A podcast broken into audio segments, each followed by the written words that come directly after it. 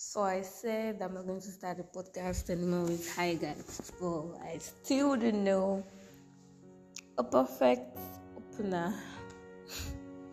so happy holidays. I hope we're doing well. Merry Christmas and a prosperous 2022. Well, I am very much grateful for this year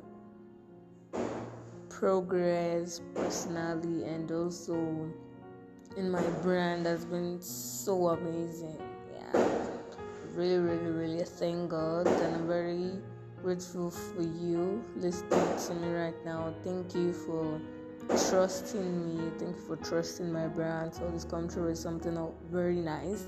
Thank you for sharing looking forward to responses from you. Do not forget to click on our website, follow on our blog, and this will definitely, this is definitely the last podcast for the year 2021, and it's something I've not done before, something special. So you're very lucky to be here if you're listening. Yeah. So Yes, I was making this podcast with a friend of mine due to this mm-hmm. dance, so we're actually going to be doing the recording part. So I have him record his point of view. We'll be discussing the same thing, but I'll be attaching his recording and his point of view. Don't worry. He has a very good voice. So today we'll be doing a movie review for Euphoria don't know if I pronounced it well. Euphoria. Yeah, I think so. Yeah, I did. So, for those who haven't, Euphoria is a very wonderful movie that explores the life of different teenagers. Season one was released in 2019, and we're so glad that season two will be premiered in January. January 9, you can get it on HBO Max. So I watched very, I watched about three episodes in 2019 when it came out, but I wasn't able to finish it. But recent, I watched the season one. I rewatched and completed it, and I'm so glad I did because I learned a lot, basically from the characters and the role they played in the movie, in the success of the movie. It's basically everything every teenager is definitely going through. And I really love the movie because it's very much relatable. And I'm so glad the characters were like the perfect fit for every role and emotions, responsibilities that we all needed. So, this is very much like an intro. so, let's just get the recording. So, let's say from done. Yes, that's the guest on my podcast. I do not.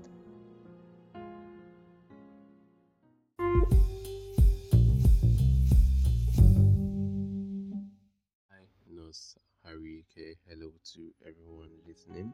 Uh, my name is Donald, and I am a writer, a content creator, a movie enthusiast, amongst many others. Uh, for me, Euphoria became much more personal to me than any other TV show I have watched, and rightly so. I mean, they discussed a variety of issues and you know torments that uh, individuals, especially those in the Gen Z generation, actually go through, and you know, in some ways or in many ways, there are a lot of solutions. As much as there are issues that were discussed there were solutions that were preferred in this series and i think that is what makes it an outstanding show.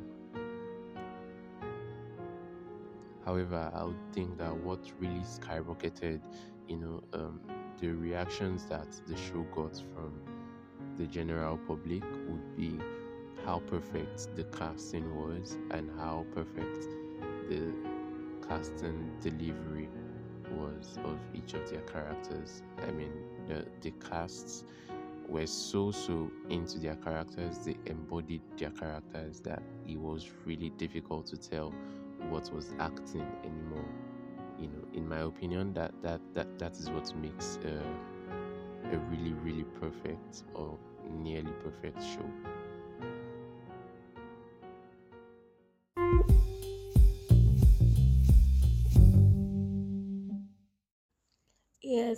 going to give a solid five star to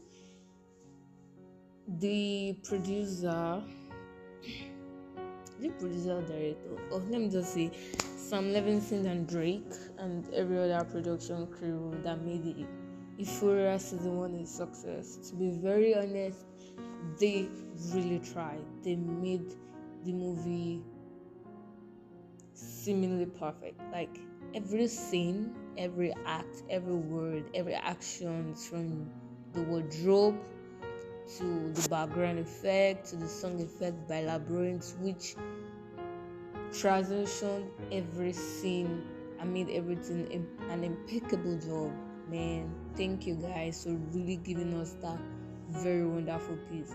One thing I like about the movie is that it is very much relatable and the whole production crew just made it very close to perfection. The soundtrack by Labrinth was so amazing.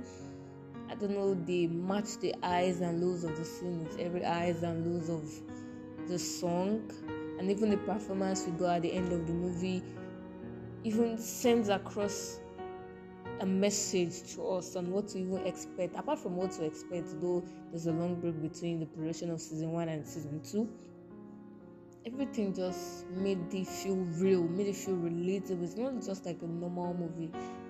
It's just very okay. And the movie effect, the one that I even had to go watch the behind the scene was the part where Rue went for a party in episode one where she sniffed the whatever that she got from the other guy. And she walked into the room, you know, they made it seem that she was really out of this world where she was walking on the ceiling that was a very beautiful portrayal of what is of what's going on in mind. I really like the fact that they really portrayed, they really showed us the emotions, they really showed us was the thoughts in the heads of our characters, the movie setting, the way Rue's room was, the moment where she was um, depressed in the final season where she couldn't go to the toilet, was in a room for days. The transition of characters, even behind when there's a background storytelling. I mean, it was. I don't. I don't know how you can watch Euphoria without getting, without feeling lost in the movie. Really, it's something with that when you start. Every wonderful work put put into it makes you keep staring at the screen to the very last minute.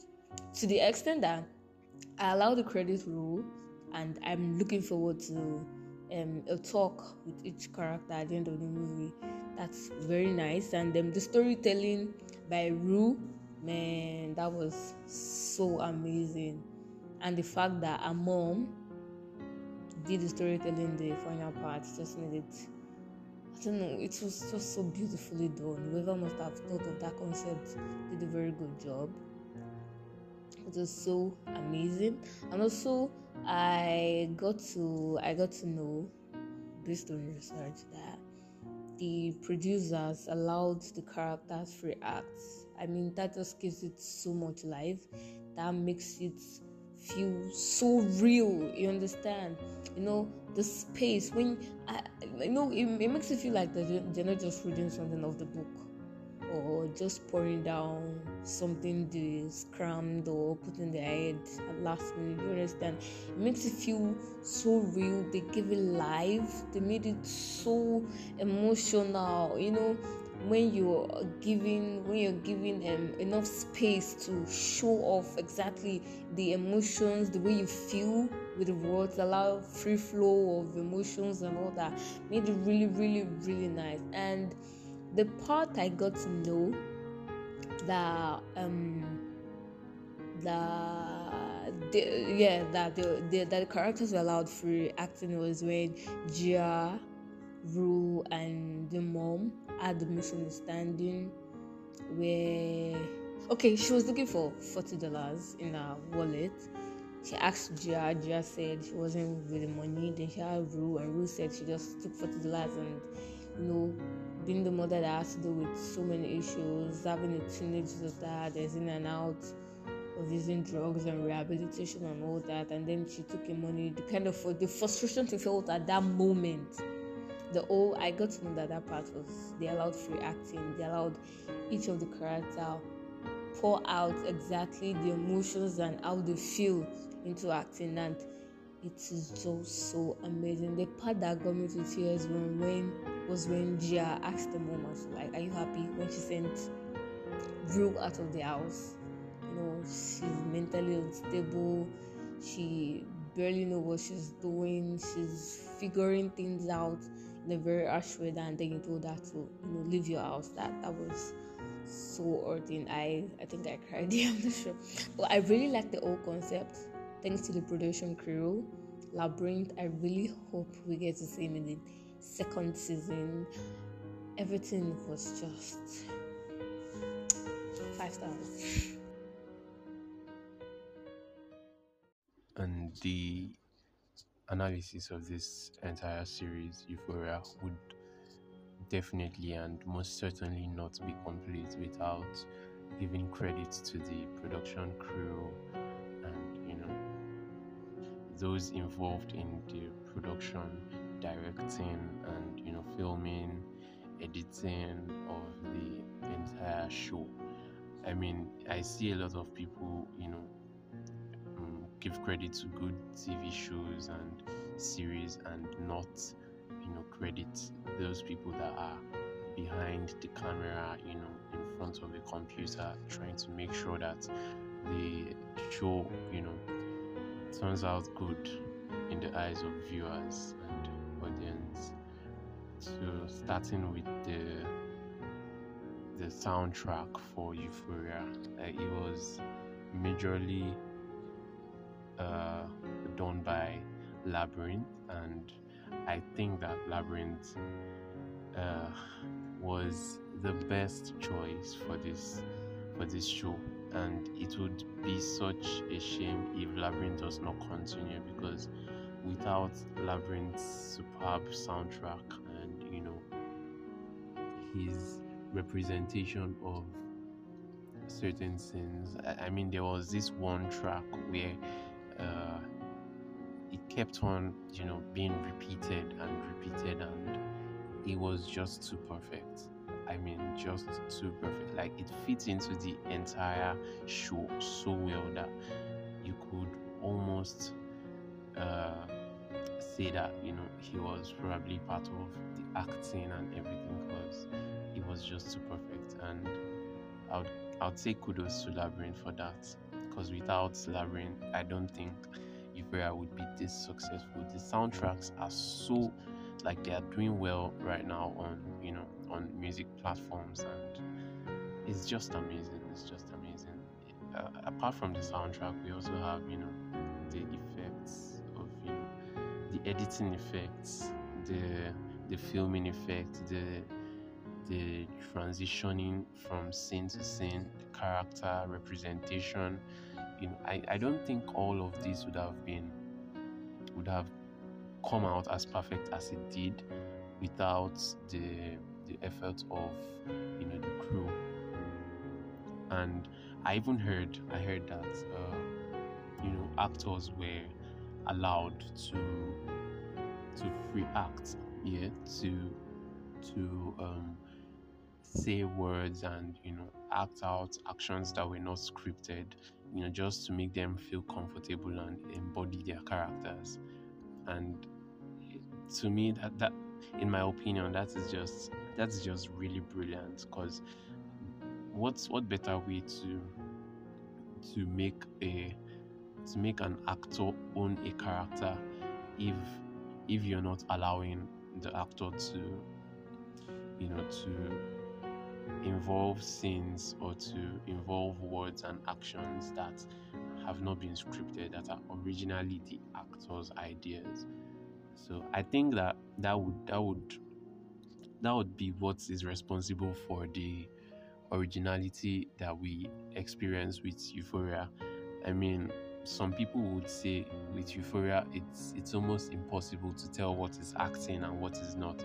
You know, to tell an actor from uh, the real life experiences that it, it seemed as though the actors were were just being themselves in the series, and I think this is just because you know the directors and the scriptwriters allowed for free flow of acting to occur. Yeah. Uh, I mean, the storytelling also was was amazing. It was superb, superb. Kudos to the writers, right? They they were able they were able to bring such such an amazing story, such a such an such a thrilling story to life on screen. And not many writers can do that, you know. And I think that I, I'm, I'm just imagining, you know, as a writer and a content creator, I'm just imagining how how difficult it must have been to write or to pen down some scenes. I mean, uh, looking at the last scene, the very last scene of the movie of the show where we where we saw Rue, you know, um, performing what seemed like a music video. You know, in reality, that music video was was just a representation of how Rue felt in her mind when she slipped back and you know relapsed on the drugs. You know, she was clean for so long that uh, that feeling, that one feeling when she just had to slip back, you know, from so many hurts, from so much heartbreak, and having to lose what what what would be her best friend and you know the love of her life in Jules.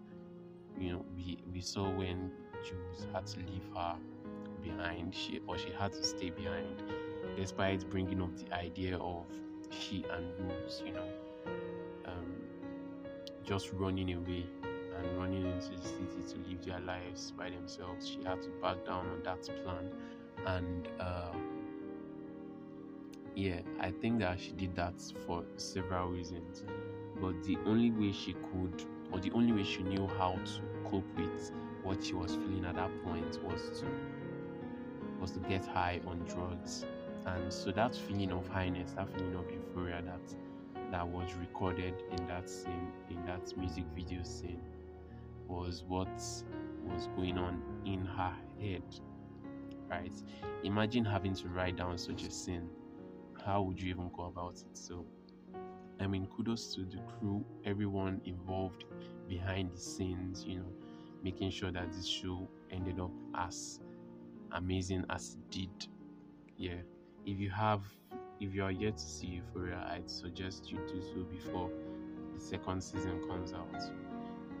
If you think you have heard spoilers, trust me, you haven't. Because there is a whole lot to see, there's a whole lot to experience with the first season of the show. And you know, people who have seen it are eagerly waiting and anticipating the second season.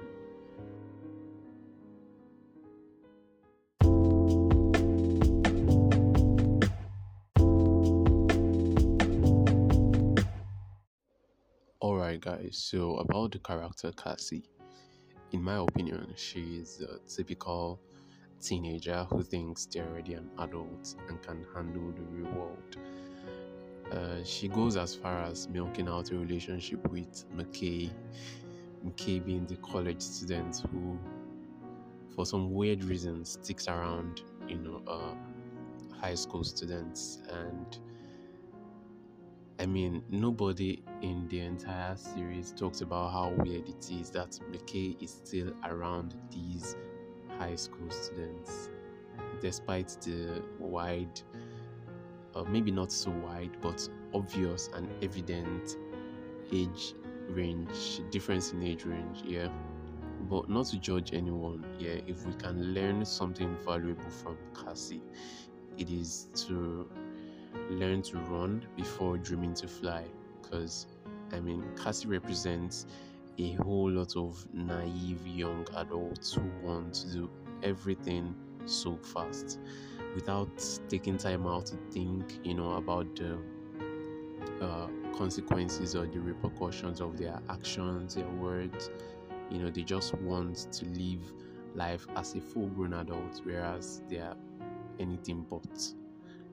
Right? In the end, uh, I think she learned she learned from you know her own experiences some really terrifying experiences i remember her mother giving her some soft and subtle warnings not to get pregnant and in the end she ended up getting pregnant for mckay and mckay decided he wasn't ready to be a father i mean anything that that could have been expected right and we see scenes where her mom and her sister had to follow her to the hospital to get an abortion for the for the child. So I think we can learn that from Cassie, from the character Cassie. We can learn that you know it's okay to accept youth. Eh, it's okay to be useful. Um, it's okay to live your life as a young adult. You know, be reckless, but then be cautious of your actions and of your decisions. You know listen to you know people that are older people that have more experience in certain areas right? And yeah don't get pregnant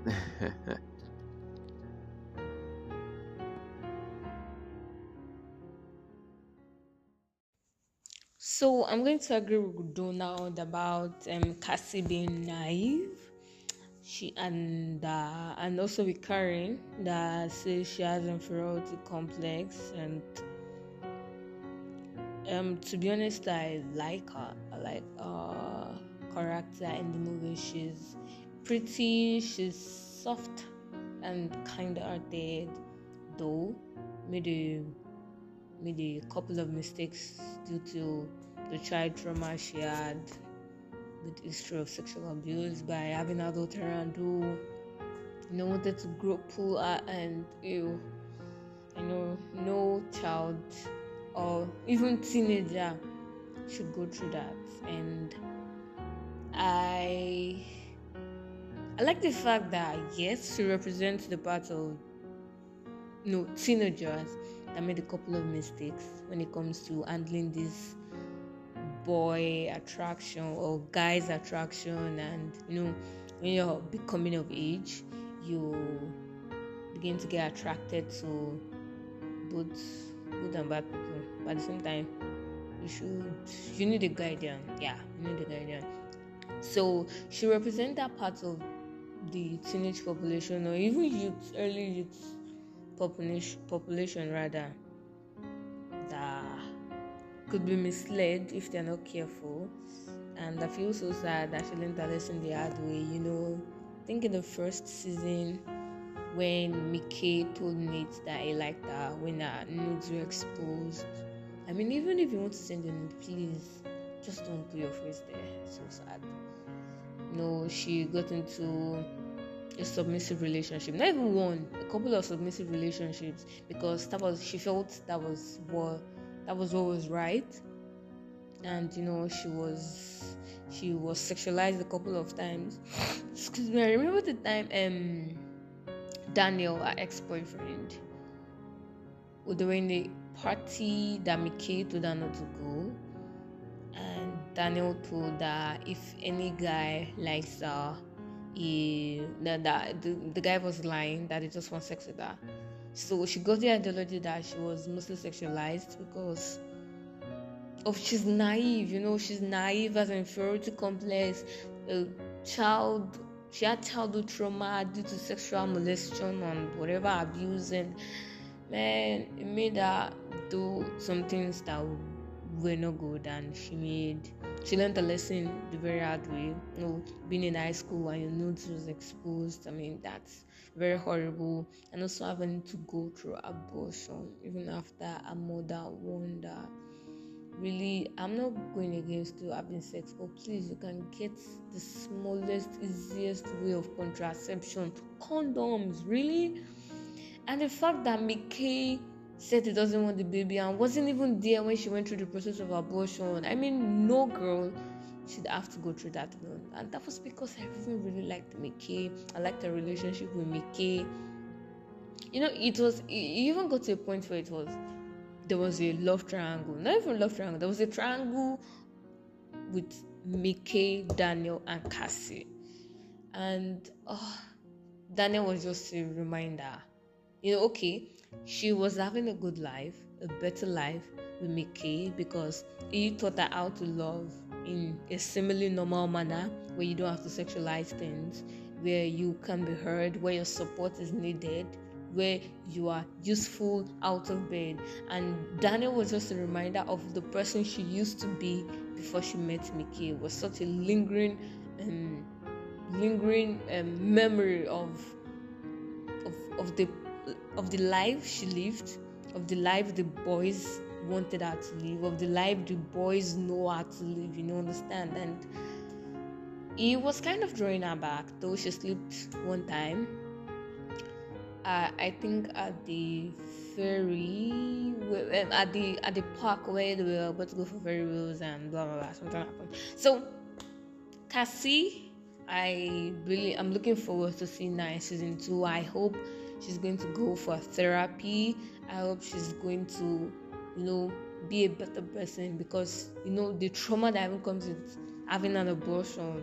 I just hope she gets to work on her self esteem. I hope she gets to see herself as a much better person. And again, I was going through um, some reviews on YouTube and I had to go to the comment section and somebody noticed a transition of Cassie's clothing. I mean, that was a very good observation. Kudos to the person. I'm, I can't even remember the angler or something. She wore pink when she was very little, and when she was with Mickey, mostly to show that she was happy. She was herself. She was bold and vibrant, and wore blue when she had a bit of troubles. And kudos to the wardrobe department. Thank you so much for making that easier.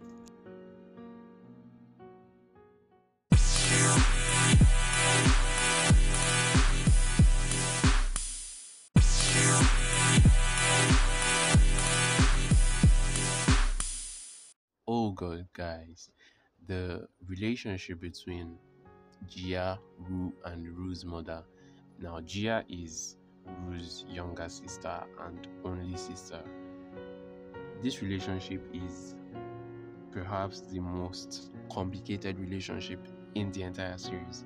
And I'm talking about this based off of the fact that each one of these characters have their own individual trauma going on with them. Yeah, we we know or we are aware that Rue's father passed on, yes, and so far it has not been easy on Rue, right? Rue has sort of resorted to, you know, drug abuse and drug overuse, drug addiction as well, to try to um, overcome the the trauma that came with losing her dad, right?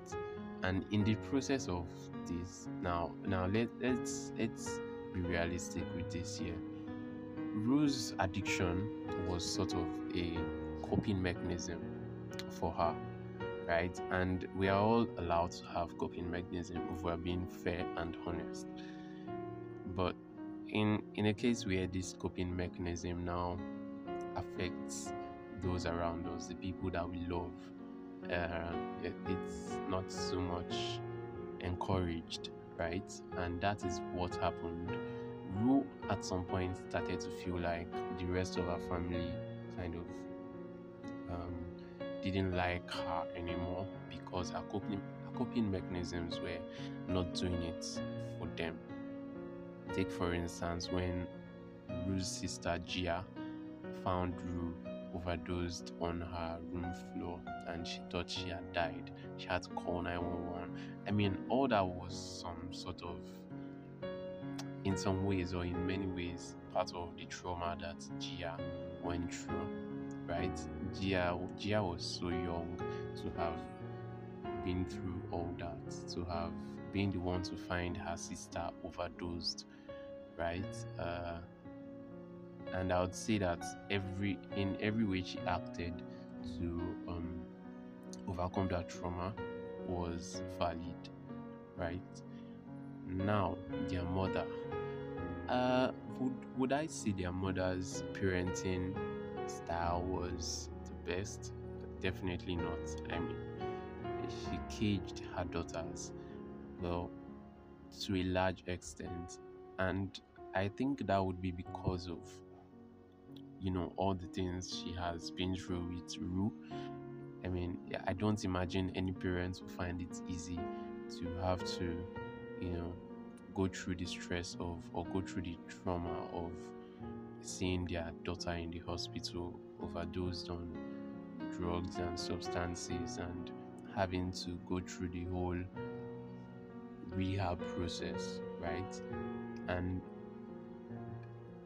all this happening um, after the death of her husband, uh, I, I wouldn't say it was it was easy or it was the easiest situation to have been in as a parent or as a single parent. But uh, would her would her coping mechanisms be regarded as right? I don't think they would. Right, but then again, I mean the show is a is more or less a, a real life depiction of things that occur, right? And if we're if we're judging honestly, I think that that would be what a lot of other parents would do when caught up in situations like that. I mean, when the elder daughter starts having, you know, episodes with drugs and substances and whatnot, it is only natural for the parents to um, to become really strict with the other children, you know, to avoid what happened with the elder one happening with the younger one. And I mean, as, as coming from a country like Nigeria, for instance, yeah, we can say that, you know, this is exactly what would happen if such a thing happens in a typical Nigerian family. Yeah. But then again, we can also notice that the probably the only person who loved Rue more than Rue, Rue's mother and Gia would be Jules, right? But and and then again, we can say that their relationship was that much complicated just because they wanted the best for Rue, and Rue was was sometimes always being clouded with um, you know euphoria with the feeling of euphoria to see that they they wanted the best for her and you know they just wanted her clean and away from drugs.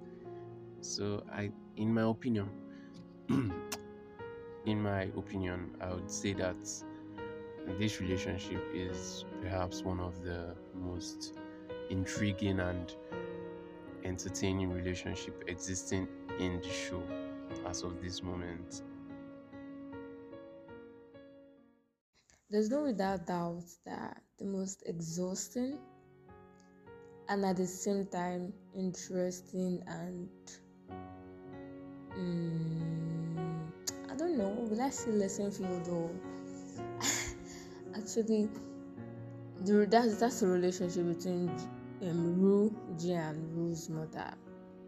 And it was on the whole level.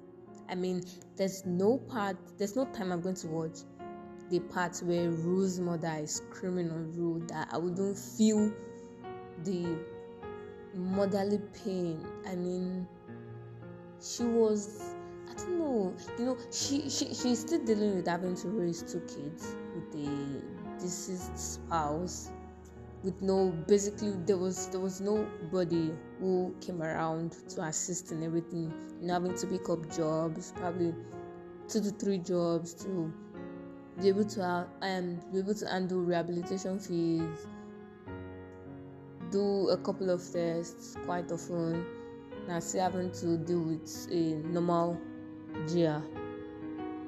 So I know, you know, I don't know. I I I don't know. Whoever wrote those scenes is so very brilliant and creative. Let's start first with Gia's trauma, childhood trauma. Yeah, where she met her elder sister overdosed and thought she was dead. You know, the trauma of even having to be the one that discovered that.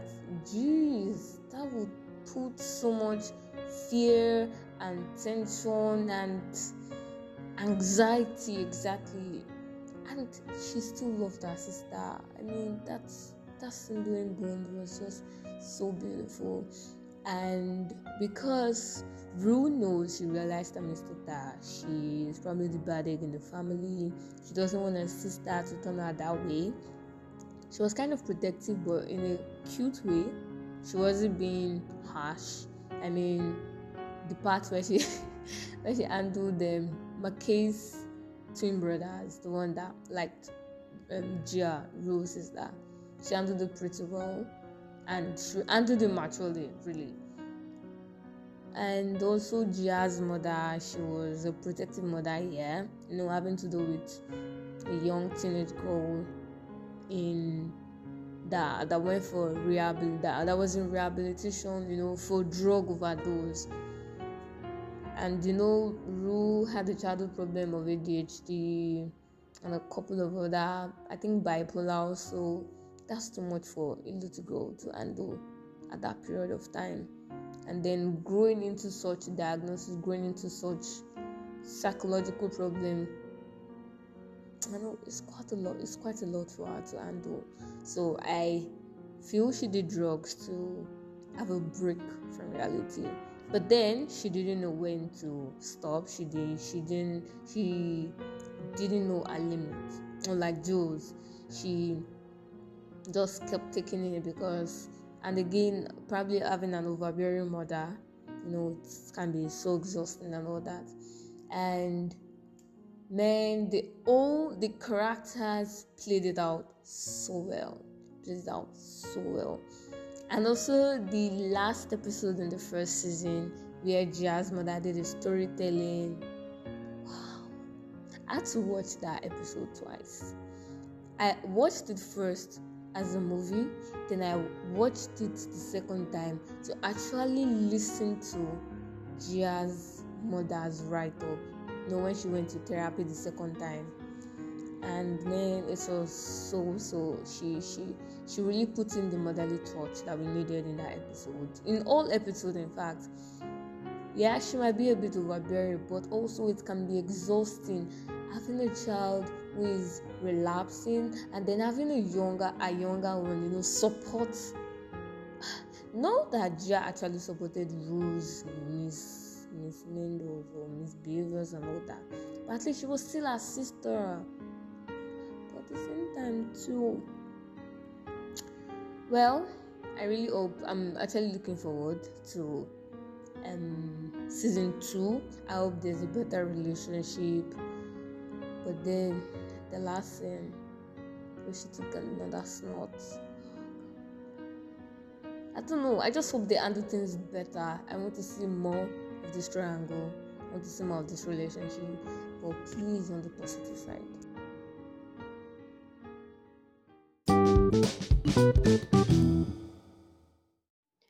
Hello, everyone listening to this. My name is Karen, and I will be talking about some of the main characters in Euphoria, I'll be focusing on Rue, Jules, Nate, Cass, Maddie, and Kat. So I'll be starting with uh, Cassie. First off, I want to say she's a very nice person. I see her as a very good human being, despite the many mistakes she has made, stupid decisions she took. I just, I honestly feel like she was a very good person and the fact that they tried to portray her as this um, stereotypical dumb blonde it was well she she really tried her character was trying to break out of that stereotype the way I see it. Like she wasn't exactly the smartest person, but she wasn't stupid. I would just I just honestly feel like she was so trusting and she was easily manipulated, which isn't her fault. Nobody should be manipulated just because they are good or they are nice, which is a really terrible thing. I mean, honestly, I don't know. There were a lot of douchebags in this in this. How how how are children so vile? I mean, considering the fact that they are teenagers, how are children so vile? Anyway, I, I honestly just feel like Cassie was just um how will I put it struggling. She was struggling to not be a stereotype.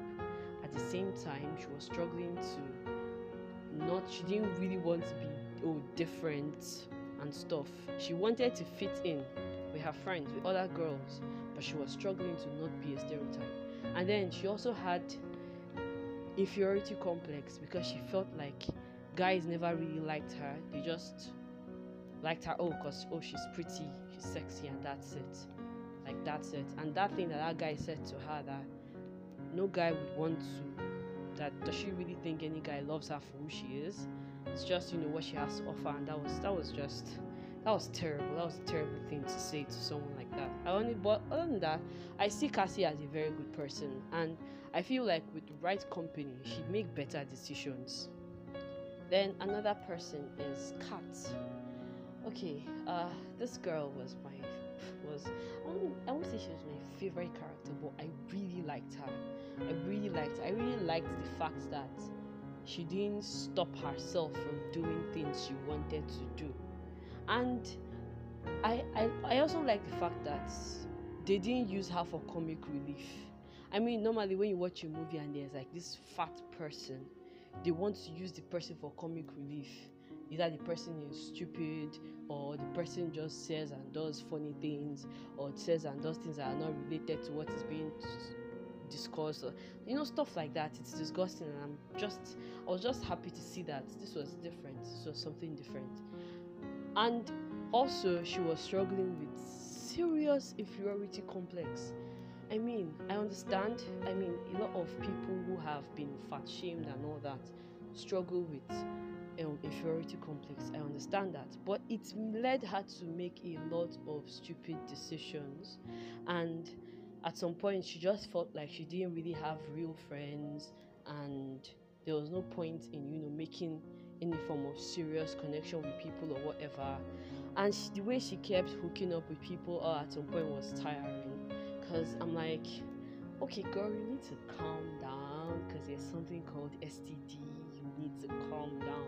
But then title of the show is euphoria you know beautiful exuberance you want to feel the rush of everything so yeah there's that then another person is nate The biggest douchebags of all douchebags in this movie.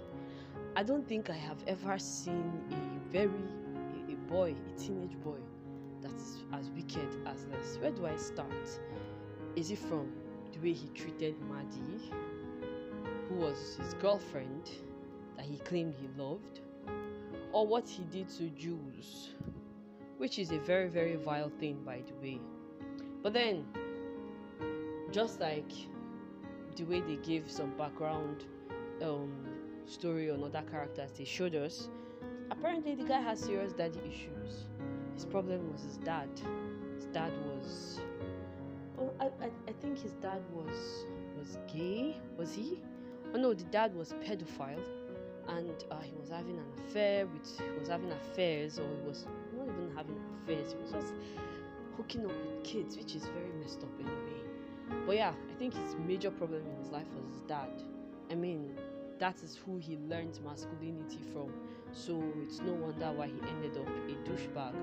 And um, other than that, his relationship with Maddie is so toxic. So toxic. I mean, he, he's bound to be, or he was bound to be an abusive boyfriend, even though he never like hit her or anything.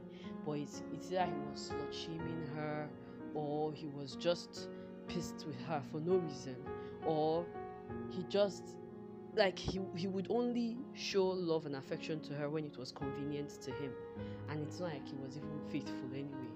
Just a douchebag all around. Yes, that's what he was. Then there is Jules. Now, Jules was, I mean, they first showed her as this very um, confident girl. I mean, from that scene where she was riding a bicycle and Nate said something and she gave him the middle finger. To her experience in that was that a psychiatric was that a like rehabilitation center for kids or something? I don't know what that was. But jules was just a free spirited human being and it was very it was so nice to watch. She was so nice to watch rather. It was so nice to see her character like that.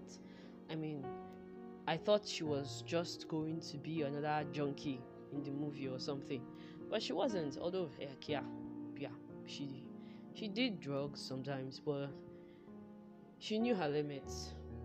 Other than that she was a very good friend to rue. Like I, I i could understand rue's unhealthy attachment to her because she was she was actually a very lovely human being she was the support that rue needed at that time and like a whole lot of other things but she was yeah and and what Nate did to her was terrible. To her was terrible. I, I can't wait to see what will happen in season two. How she's going to get herself out of that mess. I just hope she does, because what he's doing to her, she does not deserve it at all. Then another person is Maddie. One thing I like about Maddie was that she made up her mind early that she didn't want to work. She she she like she made up her mind that no, the soft life was for her and I actually really like that about her. Like she knew what she wanted and she was working towards it by not working towards anything. Like she already knows what she wants to do. And then there is her unhealthy relationship with Nate, which is which is just I don't even know what to say. I mean, it's obvious that she believes that him being toxic is the only way he can show love to or something like some twisted shit or something which I understand, but um, I I just I want better for her in this new season. I hope she's she realizes that Nate is not good for anybody in that state that he is in, and I mean the douchebag state. He's not good for anybody, and I really want better for her. I mean, she's a fine girl. She's she has potential, even though she doesn't want to do anything with it. But like, she has potential to be a good friend because she's a terrible friend. She has potential to, I don't know, find love with a better person. So yeah, I honestly hope better for her character in the new season. Then there's Rue. Hmm. Okay. Um, what am I going to say about Rue? First off, let's start with um one thing I didn't like about the her own story was that it didn't tell us how her depression started. They didn't show us things that that um, planted the seeds of depression in her. Let me put it that way. We all, we just know that when her mom was struggling, her dad was a dead. Well, her dad was deadbeat dad. Uh, then you know her sister was kind of looking up to her and all that. A lot of pressure for her to do well, for her to be good to like be the model elder sister and then one day she OD'd, almost died, and uh, she had to go to rehab, came back, lied about being clean, and well, until she met Jules, and then she had the reason to want to be clean, which was good to see, and then that man that um, you know saw through her the very first gathering. Oh no, you, girl, you are not clean and you are lying. And then she had the reason to want to be clean, Jules, which was really beautiful. I mean, their friendship down to their relationship, the whole thing was actually just beautiful to see. And then it became some kind of codependence. Would I call it that? Because she really became dependent on Jules. Her stability was dependent on Jules' presence in her life, which was very unhealthy because when Ju- Jules made the decision to leave, and she, you know, she, at first she she decided to. She was like, oh yeah, you know, I'm going with you. And then she just thought about it like, oh no, my mom, my sister, this and that. And then she was like, I'm not going. And Jules insisted that she was going, and she left, and she was broken. That ending scene where she sniffed that drug really broke my heart because I was like, no, no, no, please don't, don't sink, don't sink. And then she did. It was so painful. I think I, th- I almost cried. So painful. But other than that, she was, she wasn't the best daughter, but she was a good, she was a good person. She was a good person. She loved her mom, loved her sister. She was very protective of her sister. She knew the life she was living was kind of shitty, and she didn't want her sister to go into all that she would I and I like she seemed like the kind of person that would do anything to keep her sister away from all that and I really like that about her character. So yeah, yeah, that's it.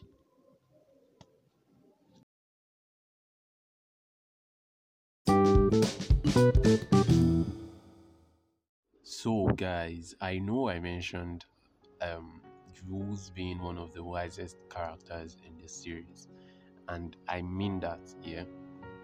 But another character which I and let's not forget that the entire Euphoria had or has one purpose as far as I am concerned, or in my opinion. And apart from you know entertainment and the likes that can be gotten from it, it's also um, an active fight against drug abuse, against bullying, and some other um, ugly scenarios that the teenagers of this generation go through. Yeah. So dwelling on the on the fight against drug abuse, I would say that the character Ali was really influential and really top notch. If if if I'm permitted to say that, was really top notch in the fight against drug abuse. We we see we see Rue being introduced to Ali at an AA meeting, yeah, where she where she recorded uh, a milestone. I think it was 60 days or 90 days clean. I'm not entirely sure. I can't really remember. But Ali called out on her bullshit after the meeting. He was bold enough to, you know, approach her and tell her straight to her face that he knew she was lying and he was really, really, um, really disappointed that even in as much as she knows the struggles and she knows what each person present at the AA meeting goes through to you know keep themselves clean she would still have the courage to come and lie about being clean. It was at that point i knew that okay this ali guy this guy this guy. But then again i mean it's not every day that we see um, an older individual, right, involved actively and you know courageously in the fight against drug abuse, especially um, in the life of a character such as Rue. Something that no one else was bold enough to do.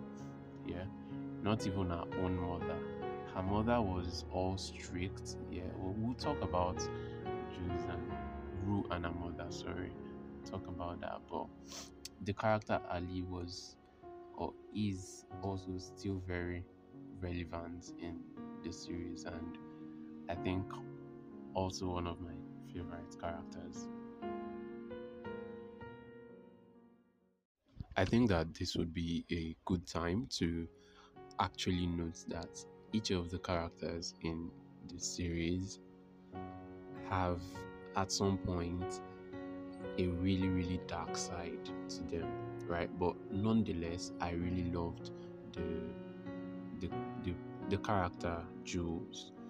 Yeah jules was at some point my favorite character because i mean um looking at the angle where she got introduced into the series right? And I'm not talking of her first appearance. Her first appearance was Well, it was wonderful.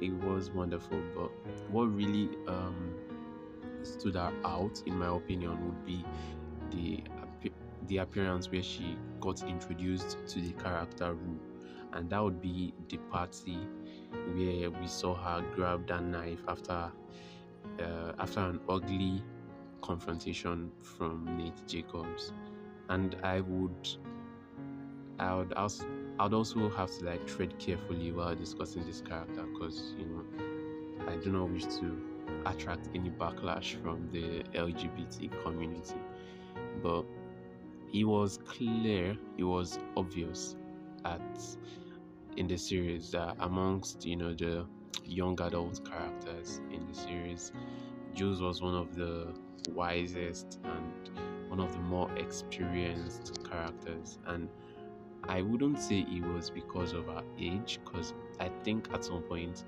uh, she noted being older than uh, Rue.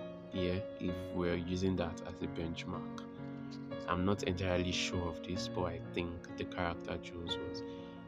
Uh, she was full of life. She was courageous. She was pure, and even after her ugly scenes and her ugly episodes, we still see her perform, you know, some of the most difficult tasks uh, in the series, and and that included, you know, keeping Rue off drugs, keeping Rue clean, and I would say that we can we can attribute that or we can connect that to our everyday lives or or the everyday lives of basic drug addicts here because uh, drug addicts even even with their willingness to to stay clean they would need some form of driving force some form of inspiration to do that. And in the series it was clear.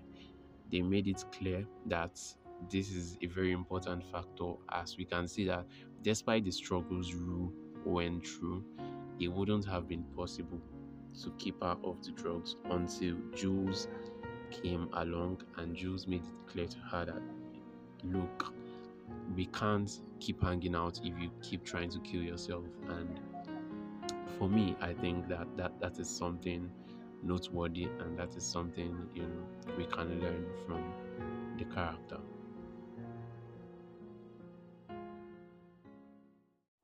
Jules herself was involved in in in our own triangle, right? Uh, we see scenes where you know before our introduction to Rue, she had you know sexual relations with uh, a not so young man, and this is at the beginning of the series, in fact, and she just sort of kept it to herself because later on would notice that it is some it, it's like a hobby for her right? And in in many ways this is also a coping mechanism because we see you know later on in the show that Jules has gone through um, some form of um, assault and abuse by her father or stepfather. I'm not entirely sure but i'm guessing stepfather right? And and this is while before you know she transgendered right? So we see her you know just for the fun of it having sexual relations with this man who at the time we were not aware. But later on we got to find out that this man was actually Nate Jacobs' dad right? And we later on we end up having to see Jules make another, you know, really deep mistake. In my opinion, it, it was actually a mistake. Shouldn't have happened. Really shouldn't have happened. You know, the mistake of um, chatting anonymously with some strange dude who who introduced himself as Shy Guy 118. and Shy Guy 118 happened to be Nate Jacobs. So, uh, at that point, it was really unclear if Nate Jacobs knew that the person he was chatting with was actually Jules. But we are sure that Jules had no idea it was Nate Jacobs until they they met physically. Okay, yeah. Remembering it now, I I, I would say that Nate Jacobs knew that he was rude he had earlier on come across the tape in which um, the tape that showed that Jules and his father, you know, had something, right? And in my opinion, it was really devilish what he did. Uh, I wouldn't even really go into the Nate Jacobs character. I'll just say that that triangle was really, really, really uncomfortable to witness. For people who are really triggered by abuse and you know really strong language and assault, uh, this this this relationship would be quite toxic to you if if you watch this series or when you watch this series.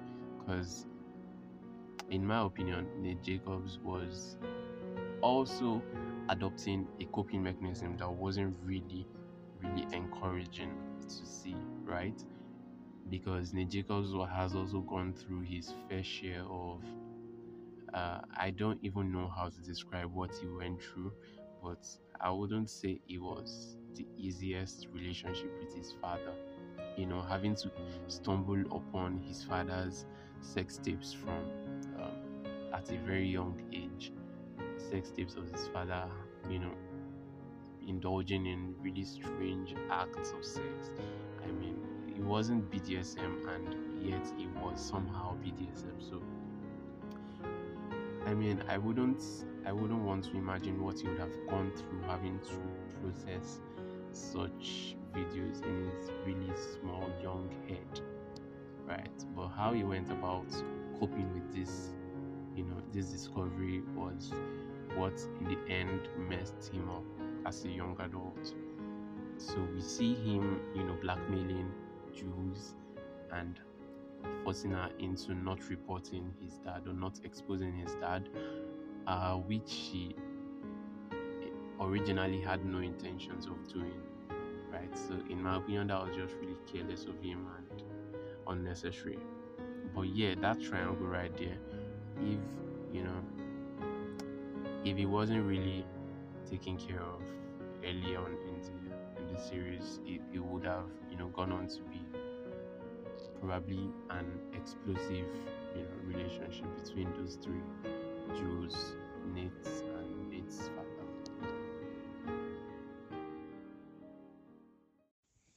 Okay, so Jules is a very interesting character in the whole series. I mean, she has so much positive vibes.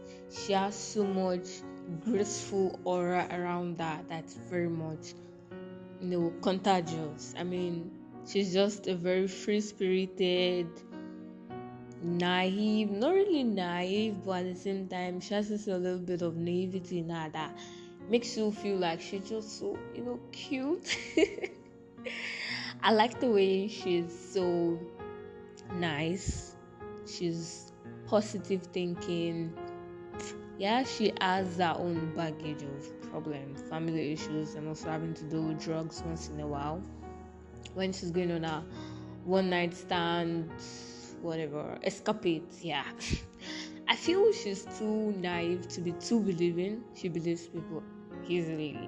I mean, why would somebody chat me off some dating app and I'm going to the person, I'm going to visit the person in a motel at such an order? Really? there are public places to meet and well but excuse me i guess she has her reasons um she she's such a wonderful person and i feel i feel so sad that she had to go through what she went through i mean she was put in a triangle she needs and needs that. i don't know how she i don't know if she knew she was going to meet Nate's dad though it happened in the first episode now, not the fact that it's Nate's that. Now, the fact that it's an older person.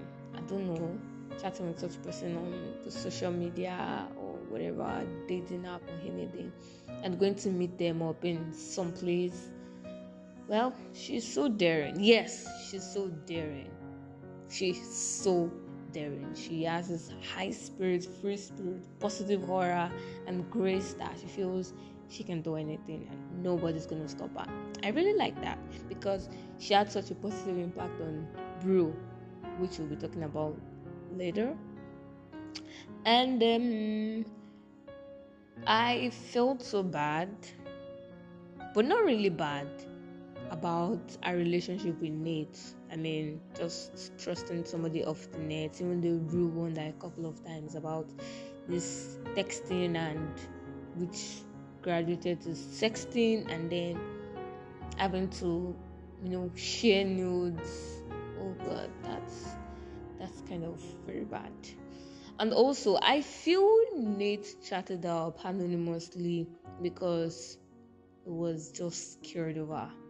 I mean, she's somebody that poses a challenge to masculinity, and he actually doesn't want that.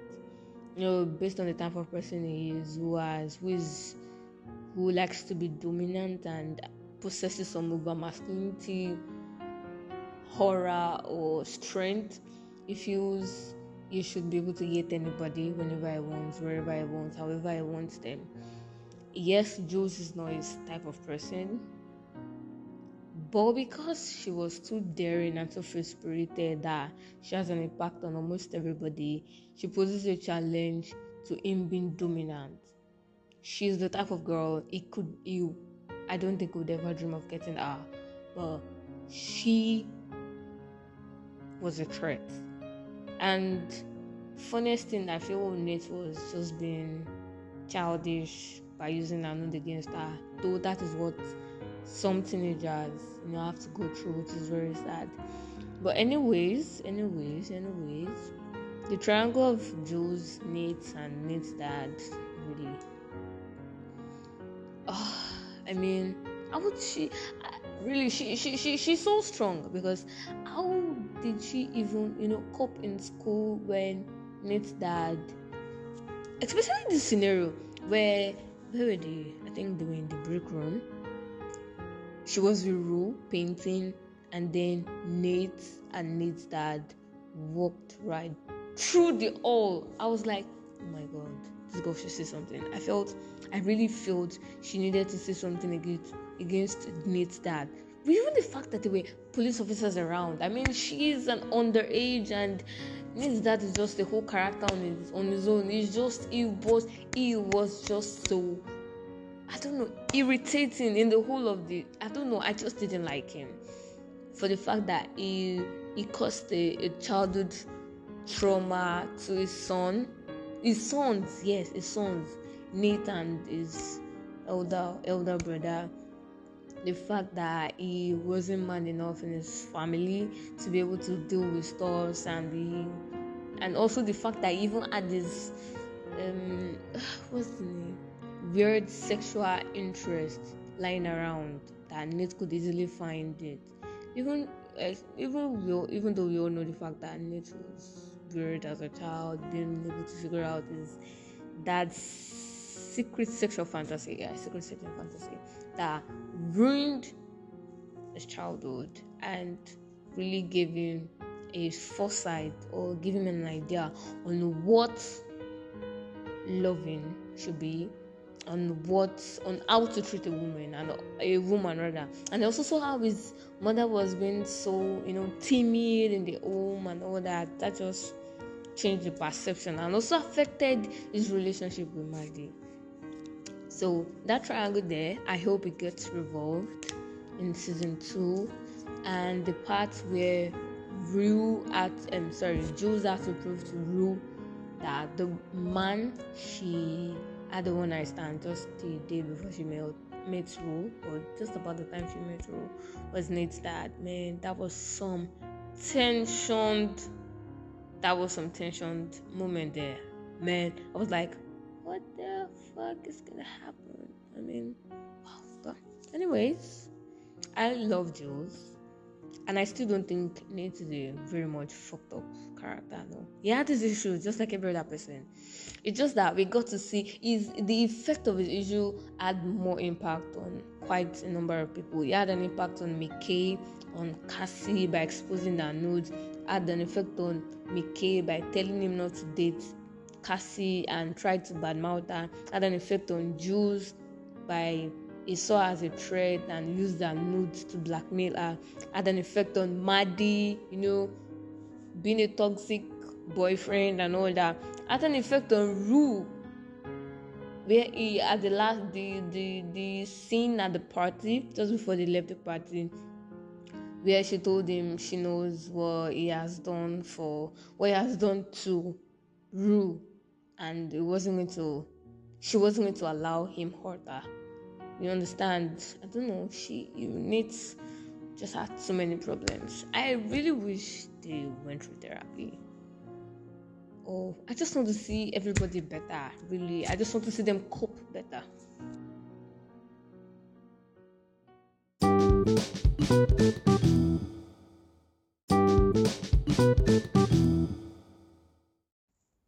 And then there's maddie a beautiful cheerleader that happens to be the love of Nate's life because she's such a pretty little thing, a virgin, so to say. but yes, I like that scene. I'm sorry, I like that character in the movie. She played it pretty well, being you know, being naive and and all that. You know, being able to capture Nate, though they had. Um, an unhealthy relationship, basically a toxic relationship going on, because um the fact that because of the fact that Nate was able to protect her and show in his own not so healthy way that he loves her, she felt that was the best. That was the best form of loving. And we can find that out from the moment when she confronted her mom about the relationship she had with her dad, who was wanting to basically write him about and all that. When Nate was arrested for molesting her. Well, it's typical. It's typical to figure out that the relationship was never going to end on a good note because Nate's had daddy issues were going on um, he only liked his dad because he felt everything his dad did was seemingly perfect. I don't think he really had another um, manly figure that he could look up to to compare with what he has at home. He learned over masculinity from his dad and was so dominant and all that.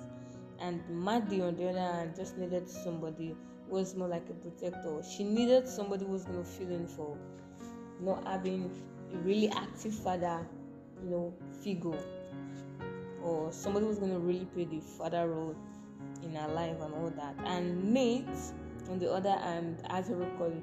I mean, he's tall.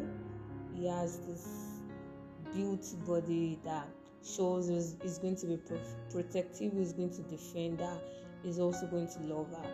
And really, he, it's, it's not a fairy tale that's going to end well because of the toxic relationship. And even though she saw every every every signal or every red flag she just wanted to she ignored it on purpose because she didn't want her idea of this perfect love being tainted and all that. Even that was even when she saw the dick pictures in his phone and she thought probably it was gay or buy and all that.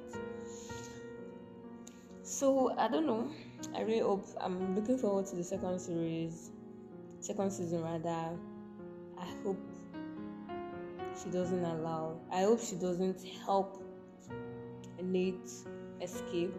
I hope she allows Nate get the help she wants, help help he deserves, and I also really hope she gets the help she needs also and also she wasn't really a good person like that because uh, to her friends, I mean, because of you know the way she spoke to cats a couple of times that strained their relationships and all that.